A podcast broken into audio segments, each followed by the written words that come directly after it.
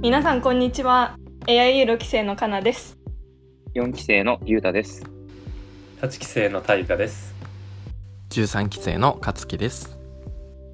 はい、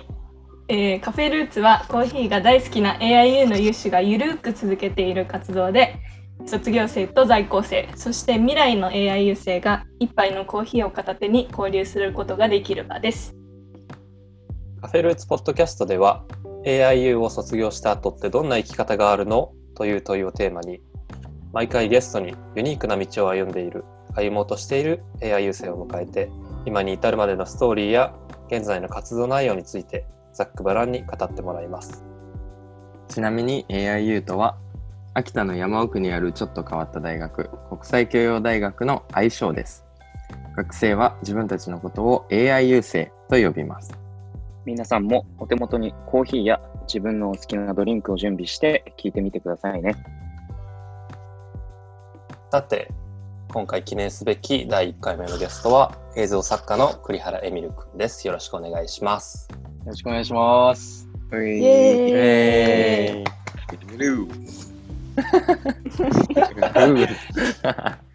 エミルは、まあ、2015年の秋に AIU に入学して、まあ、現在ピカピカの6年生になったところらしいです。現在は最後のセメスター履修しながら、まあ秋田で映像制作のビジネスを始めているところと聞いてます。まあ、そのあたりも踏まえて簡単に自己紹介をお願いできるかな。えー皆さん、はじめまして。まあ、はじめましてじゃない人もいると思うんですけども、国際教養大学の、えー9月に6年生になりました、栗原エミルと申します。わあ、おめでとうございますありがとうございます。僕えそうですね。僕は、あのー2015年に秋田に来て、えっ、と、まあ、今、留学挟んで6年目、9月、9月入学なので、ギャップイヤー入試なんですけど、9月入学にしているので、今6年目で、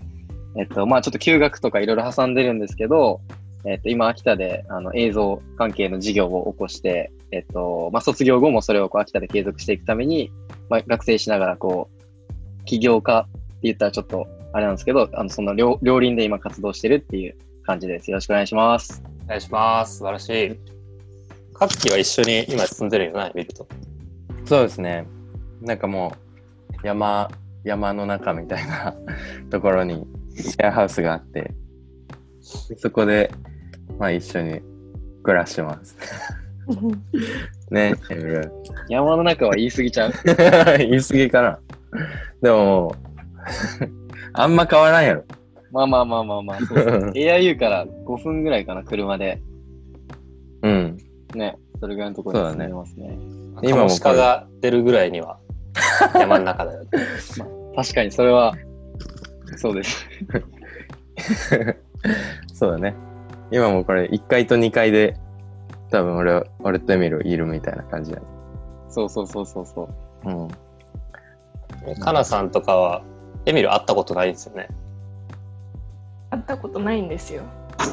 こうやってねお話は何回かしてるし大噂は金がね聞いておりますが実際に会ったことはないですね。まあこの新型コロナのせいもあるんだけどね近々会えたらいいなと思います。ぜひ京都で会いましょ会いましょう会いましょう。エミルはそういう意味で言うと、卒業かぶってない？その在学期間がかぶってない人たちもエミルのことは結構知ってるんじゃないですかね。ゆうたさんとかどうですか？そうだね。俺もエミル会ったことないけど、例えば同じ、そう、4期生の沙織とかが、すごい、すごい子がいる AIU に、みたいな。そこから、エミルの名前だけとか活動とかはちょくちょく聞いてはいて、そうそう、そういうのでは知ってはいたかな。うんうんう。ありがとうございます。じゃあまあちょっと実際にエミルがどんな人かっていうのをちょっとちょっと聞いていければと思っています。じゃあここから少し、おまあ、僕が中心になってエミルに話を聞いていきたいと思います。よろしくお願いします。お願いします。よろしくな。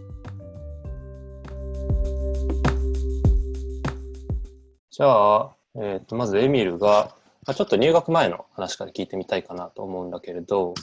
そのさっきギャップイヤーみたいな話が出て、はい。多分ギャップイヤーっていうのはその4月からまあ、9月までの期間っていうのを少し自分のやりたいことだったりとか、興味のあることに当てて、9月から大学に入学するしみたいなシステムだったと思うんだけれど、そこで何をやってたんですか？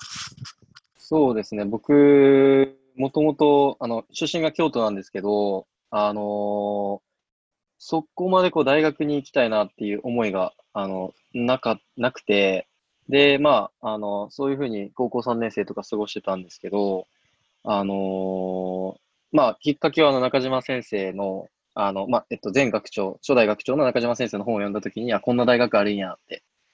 思って、で、まあ、ただ、その自分に、えっと、こうセンター試験でめっちゃいい点取る学力だったりとか、そういうのが、まあ、なかったので、いや、これはなんかどういうふうにしたらいけるんだろうって、まあ、いろいろ調べたときに、そのギャップイヤーっていう一つの入試の方法が出てきて、あ、なんかこう、あの、まあ、大学に行かなかったらこういう活動をしたいっていう活動があったんですけど、その活動をしながら、それがこう、えっと、まあ、受験という形で、えっと、認められたら、えっと、入学にもつながるっていう、この一石二鳥のうあん。の、まあ、かつ、えっと、なんていうんですかね、えっと、入試形態があるんやっていうのを知って、あ、じゃあこれでやってみようっていうのが、まあ、ギャップイヤーの挑戦したきっかけなんですけど、うん。その中で実際やったのが、あのまあ、少数民族だったり、せ先住民族っていうマイノリティの人たちにすごく関心があったので、うん。まあ、アメリカの、あの、ナバホ族っていう、えっと、民族と、うん。えっと、まあ、自分日本にもルーツあるので、日本のアイヌ民族の人たち、うん。この二つの民族を、まあ、比較するっていう、まあ、両方に行って、現地の人たちと滞在しながら話を聞いたりとかうんするっていう活動を、あの、ギャップ期間中やってました。なるほどなるほど。それは高校の時からもうそういうことに興味があったっていうことなの？そうですね。高校もちょっとなんか、まあ、小中高、あの、一貫の学校に行ってたんですけど、うんなんかちょっと変わってて、なんかその12年間の、なんか集大成として、高校3、まあ、2年と3、高2と3で、なんかこう、プロジェクトをやるっていう学校だったんですけど。まあなんかそこでもこう、超インドの山奥にある、なんかその民族のところに1ヶ月半ぐらいこう行って一緒に暮らしたりだとか、うんなんかまあ結構そういうのが多分、あの自分の中の原体験としてはすごい大大きくて、うんまあ、今でも、今の活動にもちょっとつながってるかなっていう部分もありますね。なるほどなるほど。じゃあ結構その、小中高の12年間からその大学はあんまりその、結構スムーズにそのまま接続されていったみたいな感じなのかな？うーん、スムーズかって言われたら結構そうでもなくて、なんか、うん。僕その、まあ、通ってた学校が、あの、なんていうんですかね、あの、まあ、学校法人じゃない学校、うん。なんかすごい、あの、イメージししづらいと思うんですけど、だったので、あの、まあ、結構その、AIA に入るための、なんかこう、入試の、なんか、えっと、するための資格みたいなものをまず、あの、取って、高高卒認定試験っていうんですけど、それを取ってから、まあ、大学にこう行くっていう、結構、うん。自分の中ではハードルがそんな低くはなかったなっていうのは思ってます。なるほど、なるほど。ありがとう。で実際にそのギャップイヤーでの活動は、えっと、まあアメリカに行くのと、北海道に行ったのかな実際に。そうですね。それはどういうことを実際にやってた？えっと、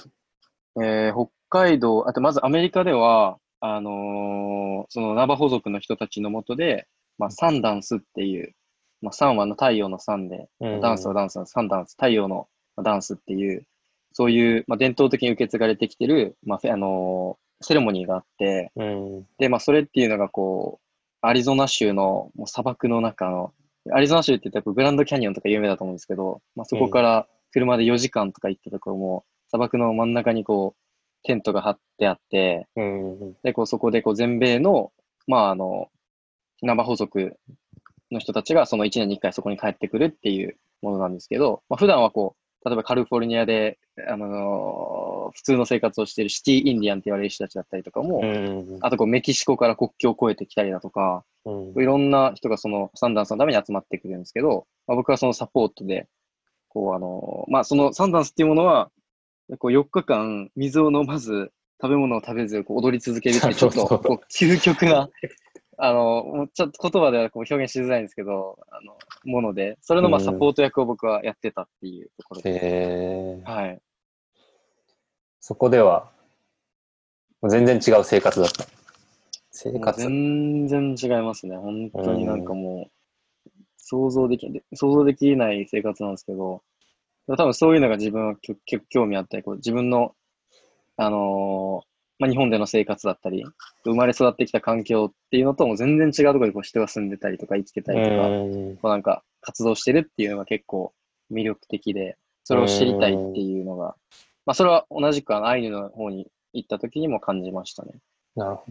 ど。さっき4日間そのサポートをするみたいな話で、はい。はい。もう少し長くいたと思うんだけれど、実際にすごく印象的だった出来事とか覚えてたりする？そうですね。印象的、ああ、そうですね。印象的だったのは、あのー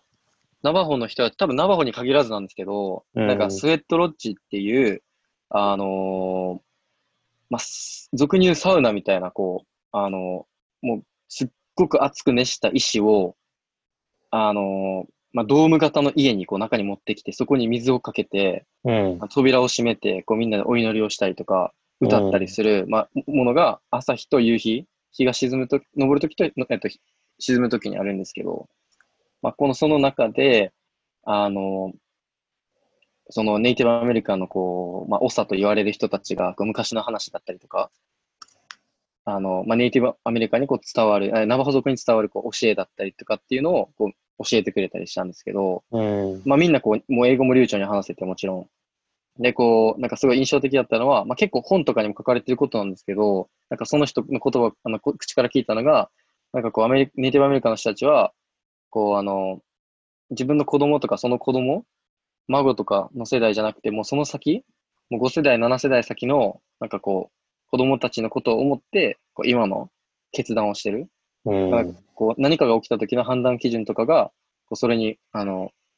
それが元になってるっていうのを聞いて、例えばダムを建設するとかなった時も、アメリカの人たちは、すごいこう賛成してても、ナバホのこうトライブの人たちはこう反対したりとか、そういう構造がすごく生まれているのが、まあ結構象徴的だなって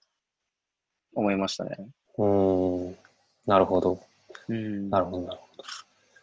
ど。逆にその、まあ、ひある種そのギャップイヤーのところで比較を、はいまあそのアイヌとそのナバホの人たちの比較をするっていうことだったと思うんだけれど、まあ、実際にそのまた別の、まあ、日本の、まあ、北海道でアイヌっていうものに触れてみて、そこではまたどういう気づきがあったりしたのか。そうですね。うーん。気づき。自まあ、何をあの具体的にうんうん。あ、やってたからか。うん。あ、そうですね。えっと、自分は、えっと、2週間ずつ、合計1ヶ月行ってたんですけど、まず最初に行ったのが、あの、白老っていう、うんあの、まあ、アイヌ民族博物館としては一番大きいところなんですけど、えっと、最近、僕が行った時はまだ、あと、民営、えっと、民間が運営してて、今はあの国立に、このオリンピックの、あの、までに、こう、国立になるっていうのがあったんですけど、そこで2週間と、あとは、あの、個人的には、えっと、次の方が好きだったんですけど、あの、ニブタニって、ビラトリ町っていうところにあるニブタニの博物館で、まあ、2週間またインターンシップっていう形で、あの、勉強させてもらったんですけど、ニブタニは、あの、白老の方は結構観光化されてて、ポロトコタンっていう、こう、大きい、あの、えっと、湖が近くにあったり、なんかこう、家族とか、あの、若者たちもこう結構行ってるような、あの、ポップな感じの結構博物館なんですけど、うん。にもうニブタニの方はすごくディープで、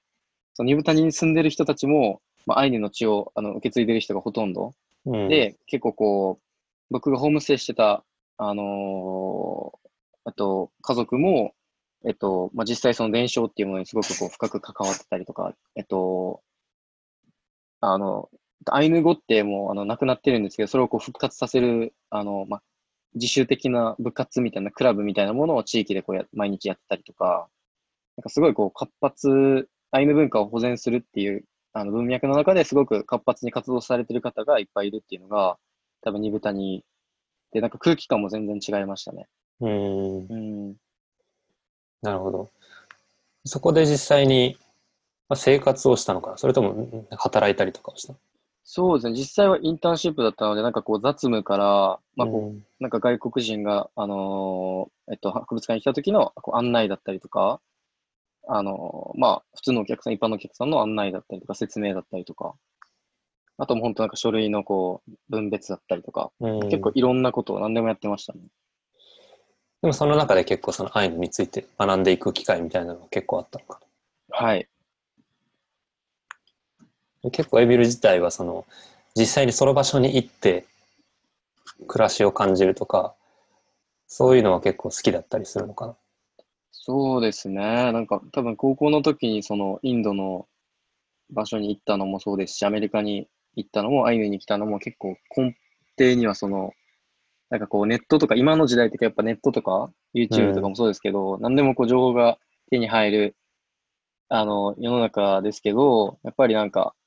こう自分の目で確かめてみたいみたいな、多分ちょっと頑固なところっていうか、こだわりっていうか、うんなんかこう、その二次情報だけじゃ、こう多分満足できないっうんていうのが結構自分自身にあるのかな。だからすごい旅とかも好きでいろんな国に行ったりするんですけど、うんはい。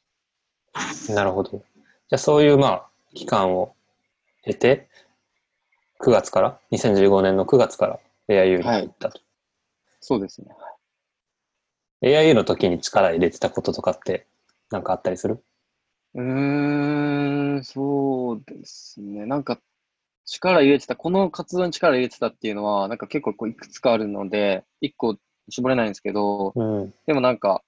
あの、なんか自分のモットーというか、大切にしてたのは、なんかこう、あの、まあ、大学の勉強だけじゃなくて、こう、地域での活動だったりとか、うん。うんと、まあ、秋田の中で、あの、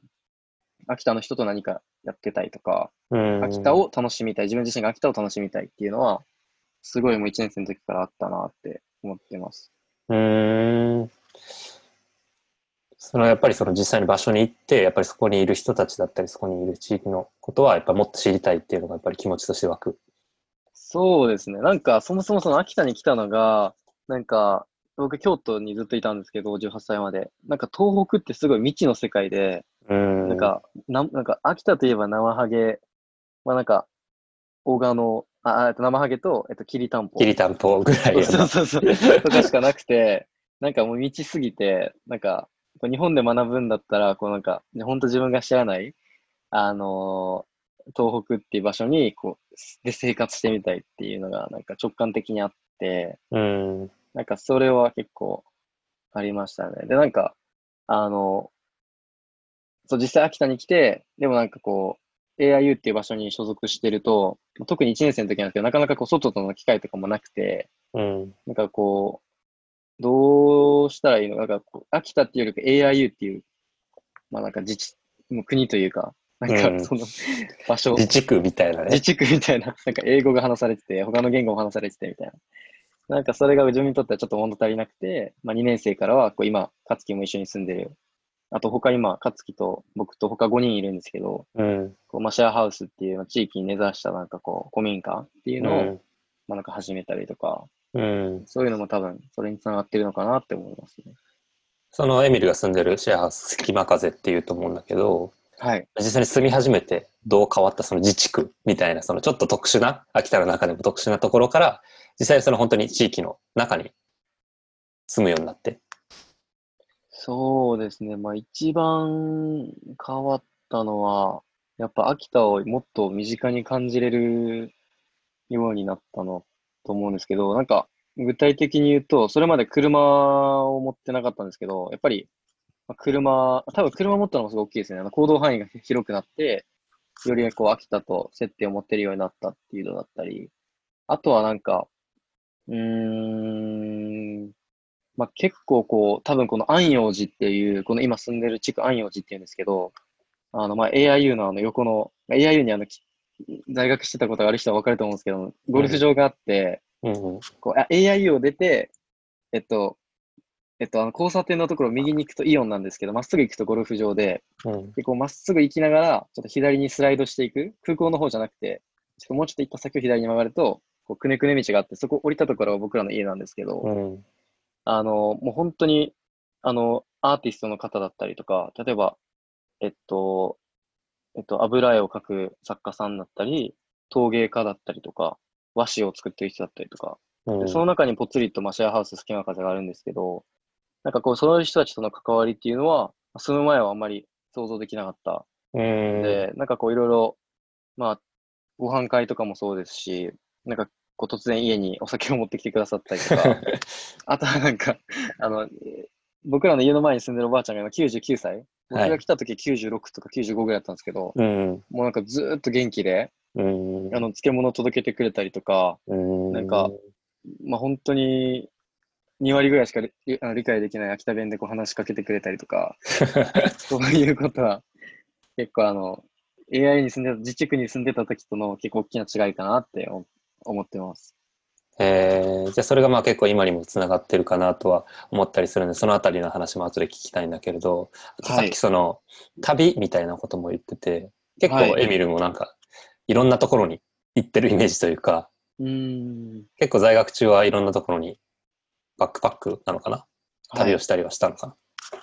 そうですね。結構もう休みのたんびに、秋田にいるか、海外にいるかみたいな感じで、実家に帰ることはほぼなくて、えっと、そうですね。まあ、留学中にこう、バックパックをしたのとかも含めたら、40カ国ぐらいえまあなんか、本当に4日とか3日ぐらいしかいなかったところもあれば、2ヶ月とかいた場所もあるんですけど、やっぱり、なんか行ってみたいっていう、その国の人に、ね、出会って、なんかローカルの人と喋りたいとか、ー、うん。結構そういうのがあるので、なんか、こうバックパックとか、まあお金がないっていうのもあるんですけど、バックパックでこうなんかカウチサーフィンとか、うん。なんかこうヒッチハイクとか、うん。なんかそれはこう、まあ、自分の中の justification としては、まあ、お金がないっていうのが一番なんですけど、まあ、ローカルの人に一番触れられるっていう、あの、まあ、移動中も、こう、電車とかもそうなんですけど、まあ、車だとこう、その人と喋ったりとか、なんかそういうのは結構なんか、お金ないながら楽しめてたな、みたいな、うん。ありますね。なんか結構そのお金ないなりに楽しもうとすると、意外とあの、怖いところだったりとか、うーん。なんかあったりした？なんかその、やばいかもしれん、これは、みたいな。そうですね。いやーでも、あんまり、まあなんか、やばい、そうですね。あんまし危険な思いはしたことないんですけど、うんあ。のけ結構自分はあの人にひょいひょいつれついついていっちゃうので、あの、まあなんかそれでなんか変な勧誘されたりとか、なんか、うん。あの、まあちょっとなんか、あの、なんていうんですかね、まあ同性の人にこう、あの、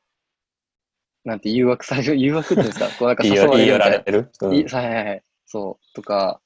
まあそういうのはありましたけど、まあなんかそれも結構いい経験や、体験やったなっていうのはうーん。思いますね。なんか怖いのはあんまなかったかもしれないです。じゃあ結構毎回その、どういうふうにそのディープなところに入っていくん？なんかエミルなりの tips とかがあったりする？そうですね。でもなんか、あんまりこう観光案内所とかそういうとこじゃなくて、なんか地元の人に、なんか地元の人が食べたと食べてる、なんかレストランとか、なんかトリップアドバイザーとかあると思うんですけど、なんかそういうのとかあんま使わずに、なんか地元の人が、なんかこう休みの日に行く場所やったりとか、もう日常的にこう食べてる場所やったりとかっていう、まあ、例えば食で言うとそういうとこですし、なんか観光地とかも、なんかいわゆるこう、ガイドブックに載ってる場所ではなくて、なんかこう、なんかその日、例えば一緒にホス、なんかあの、あの、なんだ、あの、ホステルとか、そういうゲストハウスとかで飲んでる、たり喋ってたりする、そのバックパッカーの人に聞いたりだとか、うんなんかその、まあ、なんか結構地元の人に聞くっていうのが、tips っていうかいつもやってるかなっていうところですかうね。ーん。それは言語が通じない時とかもあるじゃない？エミルが行ったような国では。うんうんうんそういう時はどうするんそういう時は、でも、うーん、なんかめっちゃ簡単な英語で喋ったりとか、うん。あとはなんか実際こうマップとか持ってたりするんで、うん、それこう見せながらなんかどこおすすめみたいな感じで聞いたりとか、ですか、あ、うん、そうですね、そんな感じかな。なるほど、なるほど。結構、いろんなところに行って、またそこの暮らしを感じてみたいなことを、在学中はやってきた。はい。逆にさっきのその、逆にでもないけれど、その、少しそのギャップイヤーだったりとか、その高校の時のインドの話だったりとか、結構その、一つの場所に長く行くみたいなところとかも、在学中はやってたのかな？そうですね。例えば、あのー、2年生、大学2年生の時に、あの、マレーシアに行ってたんですけど、うんうん。あの、それは、えっと、あの、AIU で取ってた授業のサステナ、えっと、サステナブルサイエンス？うーん。環境科学かっていう、えっと、分野の授業があって、で、その授業の先生が、あの、まあ、僕がこういう、なんかこう、例えば SDGs とか、なんかその、そっちの、なんか環境学とか、なんかそっちの分野もすごい興味があって、なんかそれのことについてなんかこう学んだりとか、インターンシップとかしたいですっていうことを相談したときに、なんかマレーシア工科大学の、あの、まあ、先生、教授をつないでくださって、まあ、なんかそこで実際、えっと2ヶ月ぐらい、あの、まあ、こう、行かせてもらうっていうのは、2ヶ月。はい、なんか結構、マレーシアに長期で滞在して、した、あの、時ですかね。うーん。マレーシアのどこに、どういうところに滞在しマレーシア、マレーシアの、えっとジョホーバルっていう、たうん。ちょっとあの、勝樹くん、ミュートを解除してほしいんですけど、あの、あのいいちょうど、勝樹が、あの、ね、あの、シンガポールに留学した時に、うんうん。あの、ジョホーバルっていう、もう本当マレーシア、あ、マレーシア、シンガポールの、なんていうんですか、もう歩いて行ける距離っていうか、もう隣の州。そうだね。ね。もうなんで、か、うん。うん、どうぞ。いやいや、実際そのね、あの、シンガポールに遊びに行って、ねなん。か、その時ちょうどね、あの、勝樹は留学中だったんで、えー、一緒に飲んだりして、うん。ね遊んだ記憶がありますね。懐かしいね。懐かしいね。なるほど。留学中のん場所に遊びに行くっていう、まあ、AI 生ならではね。ならではの、です。めっちゃ 微妙な感じだ微妙な感じになった。かつきえ。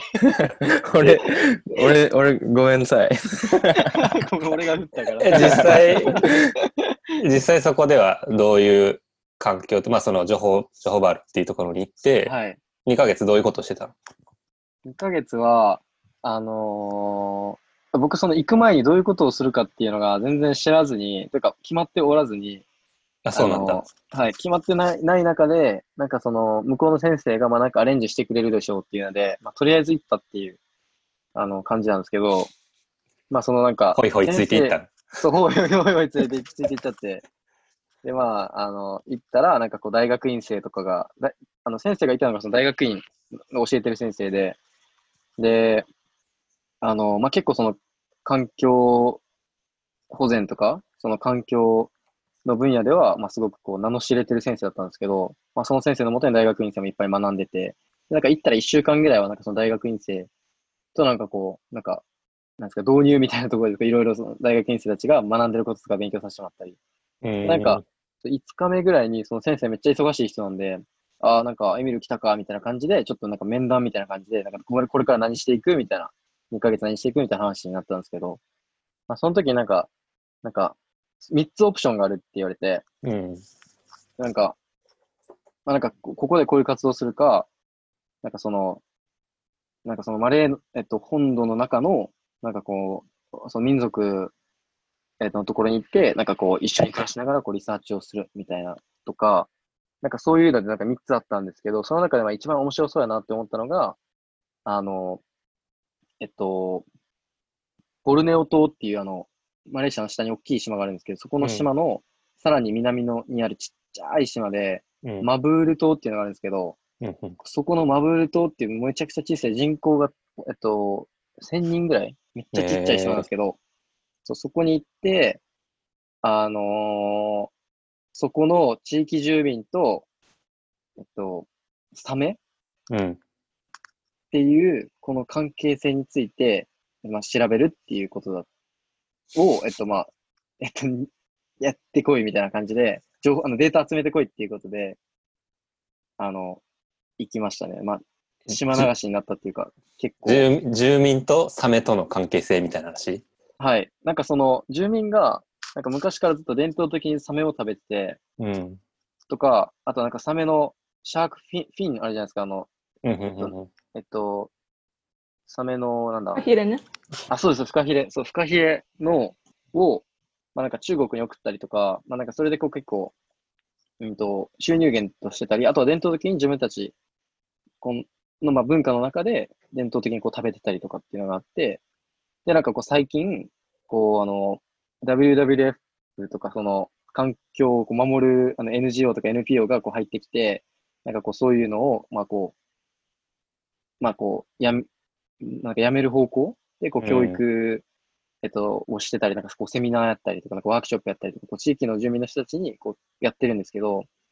なんかまあ僕の立場とかその先生、僕を送ってくれた先生の立場は、まあなんかその地域住民が伝統的にやってることを尊重しながら、尊重するっていう、えっと、片一方と、そのなんか、それをこう、まあ、うんとまあ、こう、なんていうんですかね、あの、まあ、変化させていく、うん。あの、やめさせていくっていう、この二つがあったんですけど、まあ、先生の立場も、まあ僕の立場も、まあそのなんか、どっちによるとかじゃなくて、その、それが実際どういうふうに、どれぐらいのその、あの、サメが実際取られてて、どれぐらい売られてて、みたいな、その、数字だったりを、こうインタビューを通して、なんか聞いていくみたいなうん。ことが、まあ僕のジョブだったんですね。うん。じゃあ、まあ、インターンシップとはいつ本当にもうリサーチャーっていう形でその場所に行ったんだ。まあそうですね。一人だったので、やん。るしかないみたいな感じだったんですけど。で、実際にその、最初は多分その、いわゆる聞いてたみたいなその対立関係だったり、んのようなものだったりとか、もうちょっと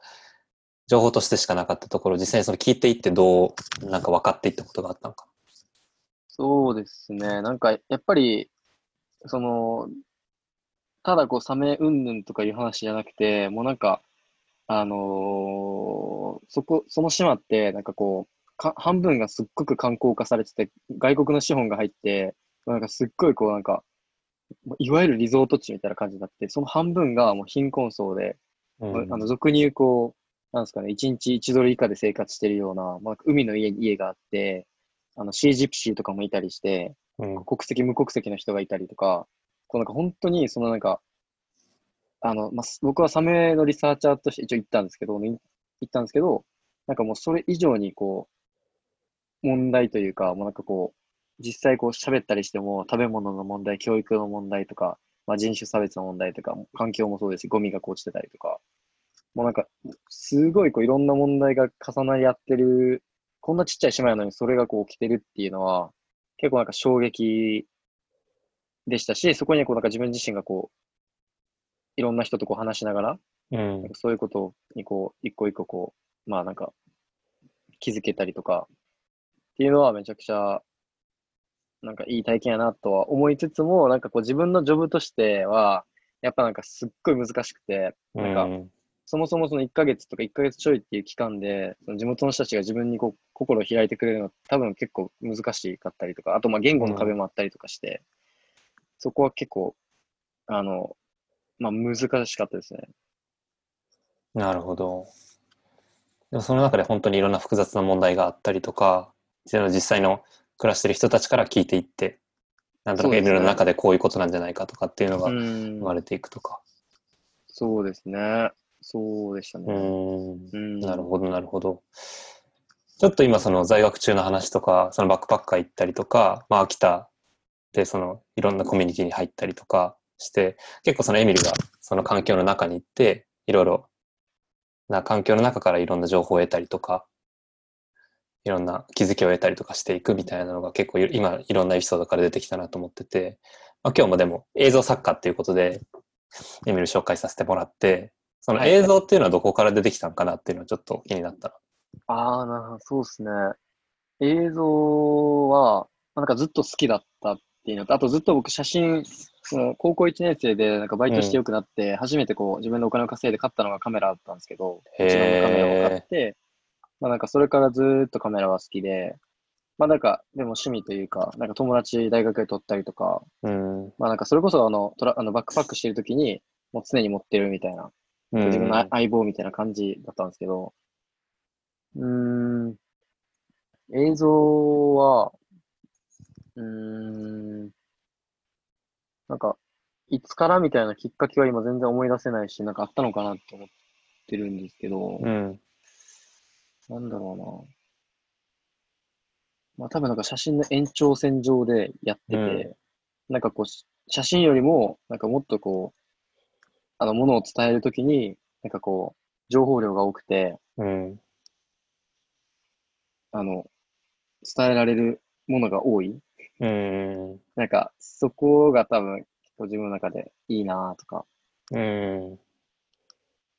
思って、まあ、始め、大学1、2年生ぐらいの時かな、に始めましたね。えー、まあそうだよね。一眼、今の一眼レフ見る多分ニコンかな。まあ動画も撮れて、なんとなはく動画も撮ってみようみたいな。ところからはい、徐々に撮り始めたみたいな感じなのかな。はい、はい。そこからでもその、撮るだけだと多分その、写真とそんなにまあかわ、まあ、変わらないとは言わないけれど、はい、撮るだけだとやっぱりそのフッテージを撮ったりとかっていう話だと思うはいけど、そこに編集ってものが加わるじゃない？映像をアウトプットするっていう時には。はい。そこはなんか、初めてやった時のこととか覚えてる？それともなんか、今繰り返ってみて、その写真よりも映像の方が、その、まあ、力が強いなのか、そのストーリーテリングに向いてるとか、そういう話がさっきあったかなと思ったんうんだけど。うんうん。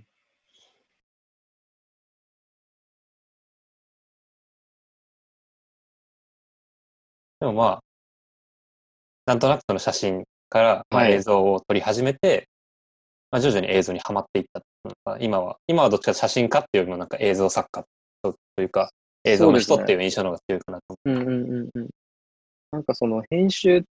ていうのは結構まあ難しいなってすごい思ってて、僕僕もともとその、なんかその、なんていうんですかね、こう、ありのままを伝えるみたいな、そのドキュメントするっていうのにすごく興味があって、うん例えば、そのさっきのあの、マレーシア、あのマブール島のインターンの話でも、なんかこう結構、まあ写真だったり動画だったりをあの回してたりとか、まあ実際その、あの、まあインドネシアの船が、その、あの、領域に来て、なんか、マグロを取って、なんか、こう殺したりとかっていう、あの、実際そういうことが起きた時があったんですけど、その時も、なんか写真でこう、撮ったら、なんかその、まあ、次の日の、次の日の、なんかマレーシアの新聞にこう取り上げられて、その、なんか不法、えっと、漁っていうのが、なんか大々的にニュースになったりとかもしたんですけど、なんかそういう多分、こう、まあなんか戦場カメラマンまで行ったらちょっと行き過ぎですけど、う。うんなんかこう、あのーリアルを伝えるみたいなところにすごい関心があってうん、で、なんかそのさっきタイガさんが言ったその編集っていうところは、なんかすごい自分はなんか気をつけてるというか、めっちゃこう神経使うっていうか、そのなんか編集が入った時点で、まあ写真もそうだと思うんですけど、自分の意図がすごく入うんる、そこに。で、こう、ローデータっていうか、その撮ったそのままをこう見せるんじゃなくて、やっぱりこう、そこでこう、組み替えたりとか、うん。編集でカットしたりとか、あの、まあ、なんか音を調整したりとか、うん。なんかすごい、すごいいろんなこう、作業っていうか、があるところを、で、なんかこう、何にして、あの、一番伝わりやすい形で伝えれるかなっていう、うん。そこのこう組み立てみたいな部分は、もうめちゃくちゃ今も苦労してますし、うんなんか全然答えがわからん、答えがないというか、うん。あの、もうずっと模索してはなるほど。いるところです。編集によってその元々あったコンテクストから少しはい。コンテクストになった時にどう伝わるかとか。でもあくまでそのリアルを伝えたいっていうのがエビルの根底にあるねあれ、そうですね。あります。でその結構今、今はすごく考えるようになったみたいな話で、最初その写真からなんとなく映像に、はい。まあトラントランジションというか、はい。移っていったっていう時に、そのまあ大学の時とか、まあ、大学の学内でも学外でもけれど、なんかその映像をより考えていくようになったきっかけとああ、そうですね。それは、それこそ、あのー、タイガさんとかも取られてたかもしれないですけど、あの、ビジュアルポリティックっていう、うん、ノア先生。ノア先生の授業があるんですけど、うん。その授業で、なんかこう最終的な、あなんかこう、その授業だったら、期末テストみたいな、ファイナルがこうあったりするんですけど、確かその授業はそれがなくて、うん、なんか映像作品を一個提出するみたいなのが、そうだよね。最後の課題だったドキュメンタリーを作るっていう。そうです、そうです。で、その時に、まあ僕、なんかいろんなこう、それこそ教育とか、なんだろう、なんかいろいろこう、テーマがテーマ分けされて、そこにこう、人がアサインされていったんですけど、なんかその僕ら集まったのところが、なんかローカリズムみたいな。うん。ローローカルについて考えるみたいなグループで、えっと、実際その秋田に、うんと、東京から移住してきて、えっと、秋田で、こう、まあ、農業をやりながら、えっと、まあ、地域でイベントをやったりとか、まあ、その人もともと写真家なので、まあ、写真の活動もしながらうんやってるっていう方を、まあ、ちょっと追いかけてドキュメンタリーで、あの、えっと、撮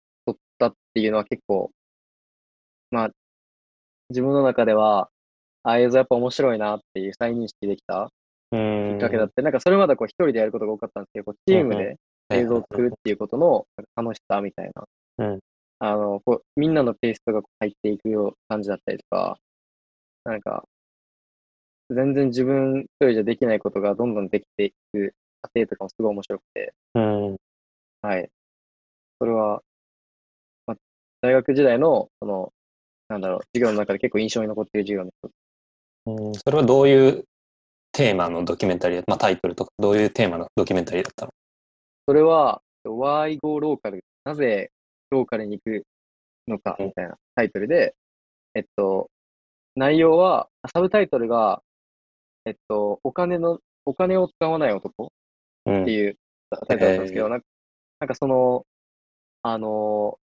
まあ、その方がほぼ自給自足で、なんか、暮らしてて、なんか東京にいた時は、本当すごいお金を稼いで、いい車に乗って、なんか遊んで、みたいな。その生活から、秋田に来て、えっと、まあ、農業をしつつ、えっと、まあ、なんか本当に地域からいろいろもらったりとか、なんかそういう地域経済の中で生きていくことにこうシフトしていった。うんなんかその変化っていうものを、まあ、インタビューだったりとか、まあ、実際東京で撮った映像と秋田で撮った映像を両方使って、あの、まあ、見せていく。なんかこう、あの物質的な豊かさやっていうよりかは、こう精神的に豊かな暮らしっていうのが、なんかローカルにあるんじゃないか、クエスチョンみたいな、うん。そういう問いをなんかこう、あの作るような多分作品でしたね。なるほど。それは結構なんか、今の話につながってそうだなって個人的には思ったんだけど、はい。その、まあ、少し話が変わると、まあ、その、エミルがその卒業後、秋田に残るっていう決断をまあしたはいのにも、そことかも、徐々にそういうところから考え始めたのかなっていうのは、個人的に聞いてみたいな。うんうんうん。いや、でも、結構その、秋田はめちゃくちゃ好きやし、もうそれこそ大学1年、2年の頃から、すごくこう、秋田っていうところと、なんか自分の中では結構こう、変わってきたうん。大きな軸としてあって、で、まあなんかこう、就、まあ、この、これ就活、就職の話しても大丈夫ですか？大丈夫ですよ。大丈夫ですか、うんなんかその、就職ってなった時に、あ、就活だ。就活ってなった時に、こう、同期とかが、こう、まあ、どんどんこう、あの、まあ、県外に出ていったりとか。こう、するっていうのを、まあ、こう、横、横でずっと見て、見てて、うん。で、なんか、まあ、自分もいずれそうなるんだろうなって、あ、なんか自分そう留学に行ったのが遅かったんで、1年うんあの、同期より遅れてたんですけど、そのなんか同期の姿をこう見ながら、いろいろこう考えてて、うんなんかこう、あ、自分もこうなるのかな、みたいな、こう、漠然と、なんかこう自分のやりたいことは、こう、ちょっとずつ見えつつあるけど、これにこうフルコミットするのって、やっぱりちょっとなんか考えが甘かったりとか、うんなんか、結局、秋田にはいいい日んだよなって、まあ、ずっと僕、うん秋田に残りたい、残りたいってずっと言ってたんですよ、本当2年生ぐらいの時から。そえれでシェアハウスも初めてみたいな、もうずっと言ってたんですけど、なんか周りからもエミル言ってるけど、いや、多分、一回出るでしょ、みたいな、ぶっちゃけみたいな。いや、でも自分の中でも、なんか悔しいけど、いや、出るでしょってずっと思って、っー、なるほどね。ていうのもやっぱり、そういう、まあ、ロールモデルっていうか、まあなんか、あの、まあ、最初からこう自分で起業してっていう人ってあんまりこう、身近にいなくて、うん。まあ、遠い先輩にはいたりするんですけど、なんかそういう中で、なんかそういう選択肢っていうのはあんまりこうなかったんですけど、うん。うんと、去年の9月に留学から帰ってきて、まあある友人と、あの、卒業前に秋田で一個作品を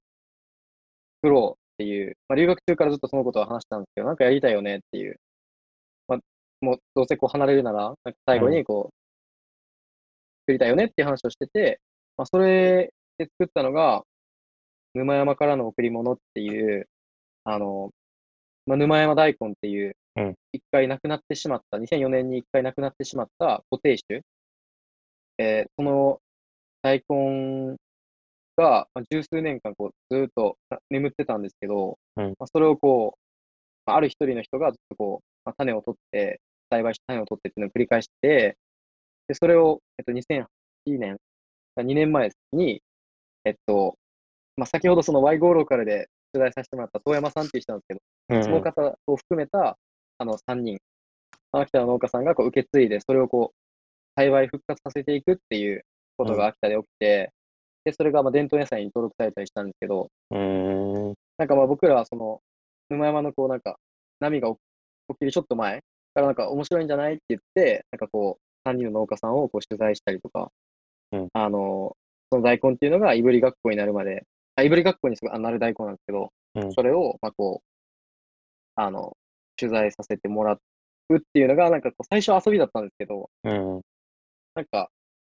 こう、どんどん本格的になって、機材もちょっと買い足したりとか、としていく中で、なんか、本当に今やりたいことっていうのがこう、見え始めたっうん。ていうのが、あ、なんか漠然と秋田残りたいと思ってたけど、なんかこれをせずに、秋田から出ていくっていう、自分の多分決断をしたら後悔するやろうなって思ったんですなるほど。それが結構自分の中では、や、やるって決める、あ、すごい大きな要素になったのが、その、去年からやってる制作うん。ですね。ううんん。なるほど。じゃあそこで、まあ一つのきっかけというか、まあ、ブレイクスルーとは言わないかもしれないけれど、み、ひ一つ光が見えたみたいなところなはい、はい、でもその一方で、その、多分その、一回は多分出るんだろうなって思ってた？って言ってたと思うけど、多分そこには多分いろんな理由があると思ってて、はい。多分その、金銭的にどうするんだとか、うん、多分いろんな不安があると思って、はい、逆にその、それをでも、まあ、一つ光が見えたっていうのもありつつ、なんか後押ししてくれたりとか、もしかしたらいけるんじゃないかって思った理由とかもあるのかな、他にも。そうですね。うーん、いや、もう本当、その金銭的な理由はもうまさにで、なんか、もうなんか、誰からもこう支援がない、支援っていうか、その、生活費とかがこうない中で、なんかうん、どうやってその自分やっていくみたいな。そ そこは本当なんかリアルに考えて、うん。で、なんか、あ、じゃあ、最低限、1ヶ月に必要なお金ってどれぐらいやろうみたいな。絶対、まあ、幸いなことに、その、秋田は、まあ、その、なんですかね、家賃とか、うん。食費とかもすごい安いので、まあ、ごまあ、10万あれば、もうなんか、行っていけるでしょう、みたいな。うん。まあ、じゃあ10万なら、なんかバイトしてもいけるか、みたいな、そういうこととかも結構こう、自分の中ではあって、なんか最初は、えなんかそう AIU に来て、なんか卒業してバイトをするなんて、なんか絶対やりたくないみたいな、そういうマインドだったんですけど、うん。まあでもなんかそれも、なんかこう自分のやりたいことっていうのに注力するために、初期段階でそういうことが必要なら、なんかそれも全然ありなんじゃないかなって結構思い始めて、えそうまあ、うん、い現状はなんか、その、幸いなことに、ちょっとこう、もらってるお仕事とかで、そうんそういうふうにはなってはないんですけど、まあでもなんか自分の覚悟の意味で、なんんか。それはなんかすごい大きかったなってますし、うん。あとは、まあ、実際その秋田でもう、あの、卒業されて、こう、活動してる、あのーまあ、その、起業家の方もそうですし、うんもっと僕の身近にいる、あのまあ、地域おこし協力隊っていうその枠組み。枠の中で、はい、枠組みの中ではあるんですけど、なんか、それ終わった後も秋田で、こうやっていくっていうことを、こう、念頭に置いて活動してる人とかも、うん。あの、数人いて、うんそういうのはすごいこう自分の中で原動力になったりとかもしてますし、うん。その方にアドバイスをもらったりとか、うん。あとはもうそれこそこう、なんかごまをするようで嫌なんですけど、そのタイガさんとか、こうなんか、東京東京にあのカズさんとかもそうですし、カナさんとか、ゆうたさんとか、こうやってなんかこう関わって、あの、遠隔にいながらこう関わ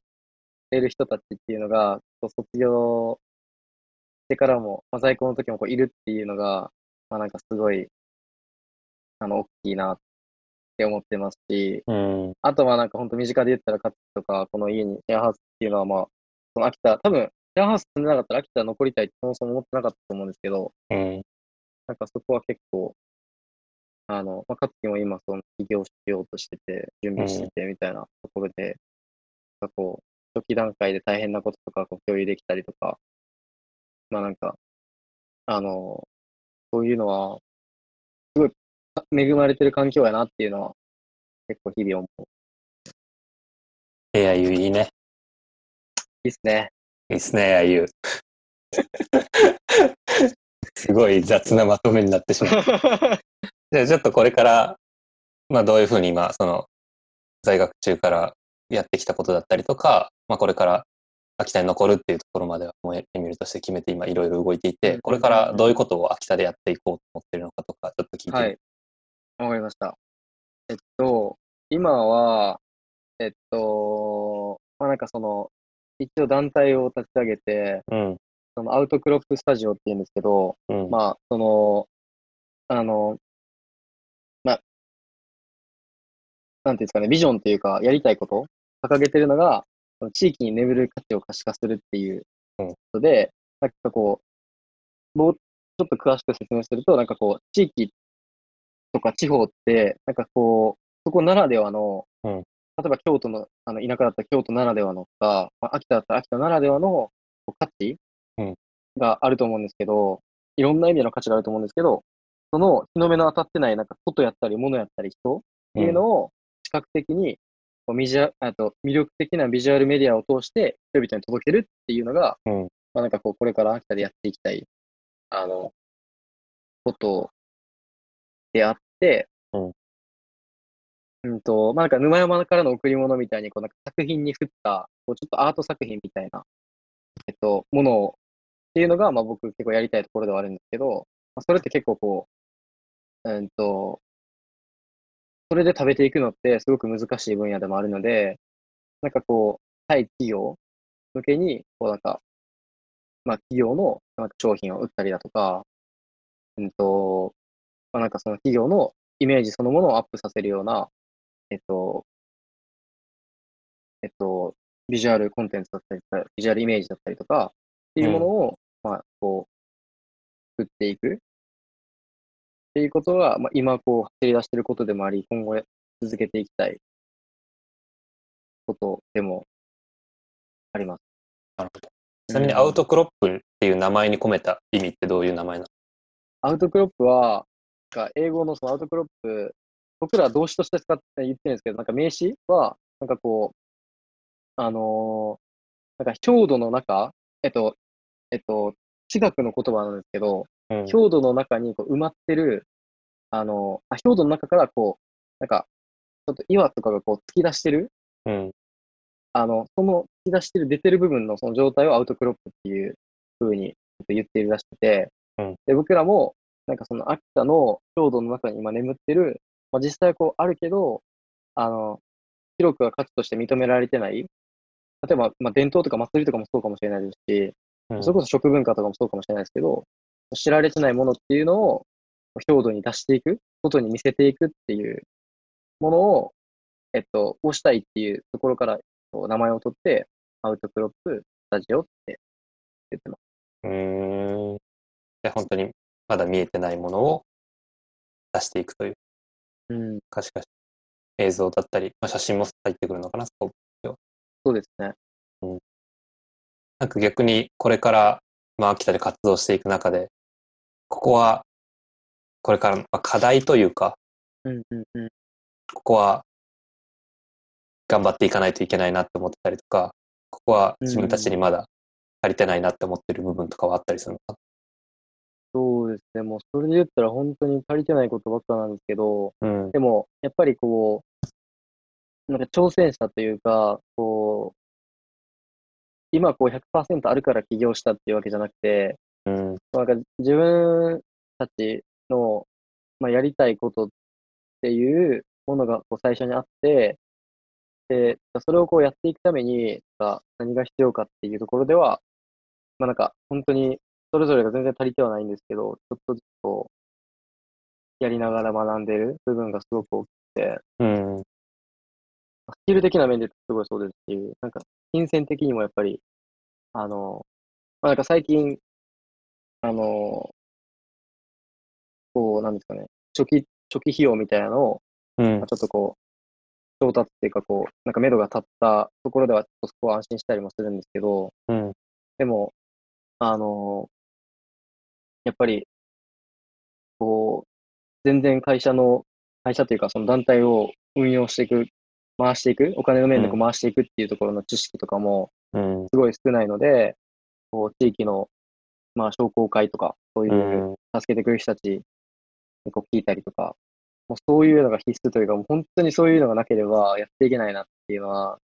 あの、感じてるところです。し、うん、あとは本当にどういうふうに仕事につなげるか、どういうふうに仕事をを取るかっていうのは、あの、もうなんかぜひその先輩方から聞きたいところでも あるなっていうのはありますし、いやー。あでもエミルその辺は、なんだろう、そのさっき商工会もそうだし、先輩とかも、なんか、エミルを、エミルになんかと関わりたいみたいな人は多分いっぱいいると思うから、絶対いろんな人から声がかかったりとかする気はするな、本当に。そうですかね。うん。本当にそこは不安ですね。やっていきましょタイガさんも、いずれ、あれですう。でかすね。秋田帰りたいですね。秋田に。はい。帰るわ。じゃあ最後にちょっと、はいまあいろいろ聞いてきたけど、まあ近い将来の目標っていうのを一つ聞いてみたいのと、あとはまあ秋田に残ったっていうところで、うんうんうんまとまってなくてもいいけど、秋田のここが好きみたいなこと聞いてみたいな。なるほど。わかりました。えっと、近い将来の目標は、うーんと、あ、二つあるんですけど、一つは、沼山からの贈り物みたいな、そういう自分たちの作品、対クライアントじゃなくて、自分たちの作品として、秋田で撮ったものが、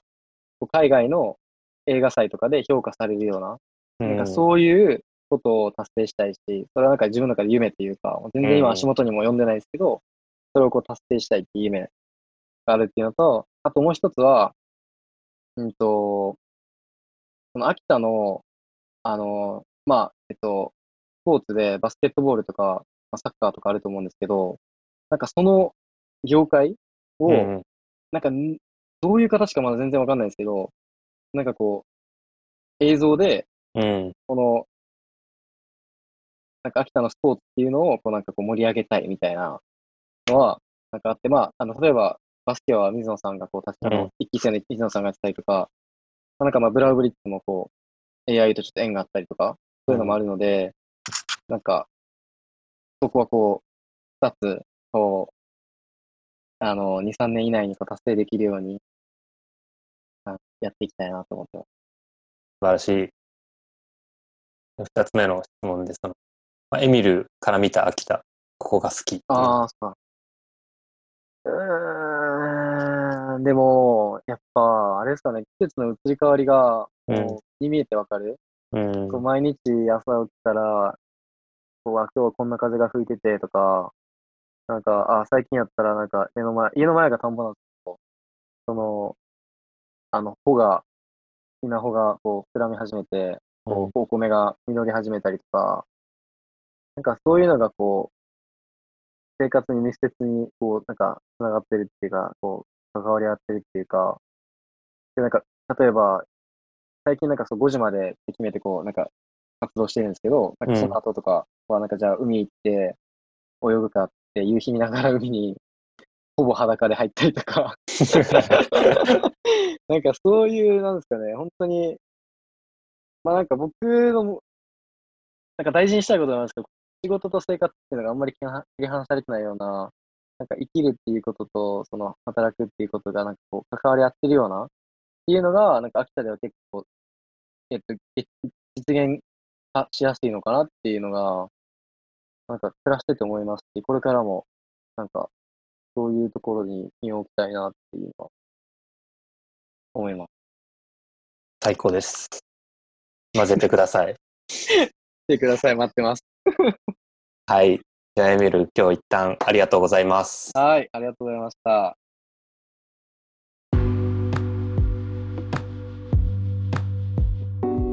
話を聞いていた3人の感想ももらいたいなと思うんですけど、かなさんどうでした？素晴らしいですね。あの、なんか、わかんない。一個一個のトピックに感想を言ってしまうとすごい長くなりそうなんですけど、でも、なんだろうな、そのエミルの生き方にすごい感銘を受けたし、なんか私が AIU にちょうどいた頃というのは、なんか一旦メディアですすごい学校が取り上げられ始めて、で就職率も100%っていうなんかこうなんて言うんだろうねフレーズが割と世間で知られ始めてっていう頃だったんですよ。なのでなんかこうそれが全然いいとか悪いとかではなくてこう就職活動いわゆるその4年生5年生の就職活動っていうのもすごく活発だったし活発になり始めてたしっていう頃だったんですけど今それにプラスしてそのエミルみたいにこうちゃんとちゃんとっていうの変だなこう自分の将来の在り方生き方秋田との関わり方っていうのを考えて新たなこう選択肢としてそういうなんていうのね AIU を出た後の生き方っていうのがどんどんどんどん広がっていってるんだなっていうのをすごく強く感じました。いや、本当に新たな選択肢というか、多分みんな一回は思い描くけれど、実現に、うんうんうん。実行に移さない選択肢ですよね。そうね。なんか将来したいなって気持ちは誰しもあると思うんだけど、うんなんかこう例えば、まあ、就職して一花咲かせてからみたいな、ね、感覚がそれもそれですごく素敵なことだと思うけどやっぱり自分の心に正直に今やりたいことをこうなんていうの形ははっきりしてないかもしれないけどでもやってみるっていうその一歩を踏み出すその勇気っていうのかな。その踏み出す力を多分エミルは高校の時からそのももっと前からかもしれないけどきっと培ってきてで AIU の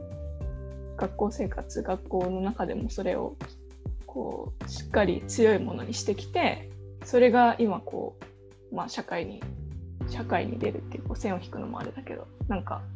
その一歩踏み出す力が存分に秋田の中で生かされているんだなと思います。うんどうですか、エミル？いやー、ありがたいというか、なんか、本当うーん、なんなんていうんですかね、こう自分めっちゃ不安があるので、それこそなんかこう、就職していろいろやってる人もめっちゃすごいなって思うし、まあなんか自分の中ではこう、秋田でやってみるっていう多分、えっと、思いの方がこう強かったので残ったんです。残るって決断をしたんですけど、いやなんか、これが正しかったのかも正直わからん。まあ今わからないので、なんかこう、まあ、こう就職しても大変やし、自分でやるのも大変やったら好きなことで大変の方を選ぼうかなっていうのが自分の中ではあったんですけど、いやいいな。ぁなんか前、ちょっと知り合いと話してて、正しさよりも楽しさじゃない？みたいな話をうん。出て、まさにエミルそれやなって思ったな、今の話聞いてて。うんうん。あゆうたさんどうですか？ゆうたさんもバリスタっていう好きなことをまあ仕事にしたわけじゃないですか。そうだね。もう、うん、すごく聞いてて思ったのは、その今の AIU にいる時からそういうふうに思って、しかもそれを実行に移してるっていうのは、単純に尊敬するなって思って、自分の場合は、あの社会、それこそ流れに乗って、社会に出てから、あ、こういうこと好きかもとか、こういうことやれるかなって、なんだろうな、こう出て、うーんと、なんだろうな、社会に出されて、やっと分かったことだったけど、エミルはこう自分で結構掴みに行って、で、その中で見つけて、あ、この道行きたいなって、すごい自分で道を切り開いてる感がすごい感じたな。うん。ね。で、あとはすごいバランス感覚がすごいいいなと思ってて、言われたことないですね。本当？その、はい。新しいところに、こう、行くときに、多分、こう、不安とかも多少はあると思うんだけど、あの、それよりも、こう、情熱というか、そこに入り込んで、いろんなことを知りたいっていう好奇心が多分勝ってて、うん。で、えっ、と、ちゃんとす、もちろんそれだけじゃなくて、じゃあそこで、えっ、と、何ができるかとか、こうしようとか、ただ自分にインプットするだけじゃなくて、ちゃんとアウトプットしようっていうところとか、うんがすごいバランスいいなって思ってて、だからこそ多分、人がこうエミルに惹かれていくんだと思うんだよね。こう情熱だけじゃなくて、えっと、ちゃんと相手の言ってることを、思ってることを理解しようとしているなっていう、そういうところがすごい、うん、話を聞いててそう感じたから、うー。うん、単純に、いや、めっちゃ尊敬できるわ。いや、本当に、ゆうこさん、ゆうとさん何個したっすか、もう、エミル。年齢は関係ないですね。学ぶわ。年齢は関係ないね。うん関係ない関係ない。うん Age is just number だよ。おお、名言出ましたよ。名言。月はどうですか？今日、まあ、いつも一緒に生活したり、隣で見てて、改めてこうやって聞いてみて。そうですね。なんか本当に、なんかなんかこれまでやってきたこととかっていうのはすごいいっぱい聞く機会あったし、まあなんか見ててもやっぱバイタリティの塊だなみたいなのはずっとなんか思ってたんですけど、なんかその、なんすかね、アイヌの話してた時にエミルがなんかこう、なんか二次情報をあんまりだけじゃなんか満足できないみたいな言ってた時になんかあそれでなんかやっぱ旅が好きだったりいろんな人の話聞きに行ったりとかするんだなって思ってなんかこうまたちょっと分かった気がしました、えーよかったですだからフットワークのね。フットワーク大事よ。はい。じゃあまあ、皆さんの感想もいただけたということで、エミル改め改めてありがとうございますっていうところで、まあ最後になんかエミルから告知とかお知らせとか、もしあったら最後してもらって、はい。えーいや、今日は本当ありがとうございました。あこちらこそ。ありがとうございました。りがとうございます。告知は、えーっと、ないんです。ないというか、えっと、あるのかな？えっと、今、あのーその沼山からの贈り物っていうのの、えっと、上映会を、まあ、県外で、えっと、予定してたんですけど、まあ、いろいろこう、世の中の流れ的にも、うん。まあ、ちょっと、いろいろ県外に、こう、歩出歩いていって、自分たちの活動こと話したりとか、まあ、上映会やったりっていうのは、ちょっと NG、や、やめた方がいいんじゃないかっていうのは、やっぱり、6月ぐらいからずっと考えてて、まあ、やっぱりそうだなっていうのは思っていて、で、まあ、県内ではい何箇所かでやろうと思ってるんですけど、うんと、それとは別に、あの、まあ、DVD を作って、あの、DVD とその沼山大根っていうものをセットで、こうなんか上映会できない代わりに、こう、県外の人たちに見てもらううん。ような機会を作ろうと思っているので、なんかまあ、クラウドファンディングっていう形で事前予約制にするか、ちょっとどういう形でその、こう、いあの、販売っていうか、あの、届けるようになるかわかんないんですけど、いずれ、とそれを今年やろうと思っているので、もし興味がある方はぜひ、あの、見ていただきたいです。はい。それはなんかどこかフォローしておいたりとかするといいのかそうですね、僕のツイッターか、まあ、Facebook かなうん。で、あの、うん告知すると思うので、両多分両方するので、はい、はい栗原エミルで調べていただければと思います。はい。皆さんぜひお願いします。ぜひお願いします。いいね。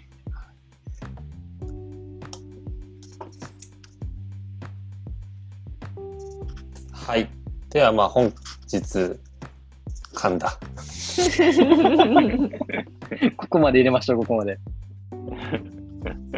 はいでは本日まあポッドキャスト初回っていうところで、まあ、お聞き苦しお聞き苦しいところも あったかと思いますがお許しくださいませ。でもカフェルツポッドキャストは、まあ、こんな調子で緩く更新していきたいと思いますので、ぜひ、まあ、皆さん、Spotify とか Apple Music とか、あとは LINE もアカウントあるのかな、うんまあ、そのあたりでフォローお願いします。ではまた次回お会いできることを、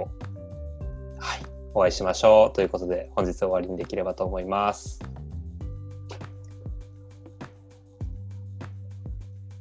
これ最後わーって言いたい。めっちゃ手振ったんだけど。じゃあエミル改めてありがとうございました。ありがとう。ありがとうございました。ありがとう。いい話でした。ありがとうございます。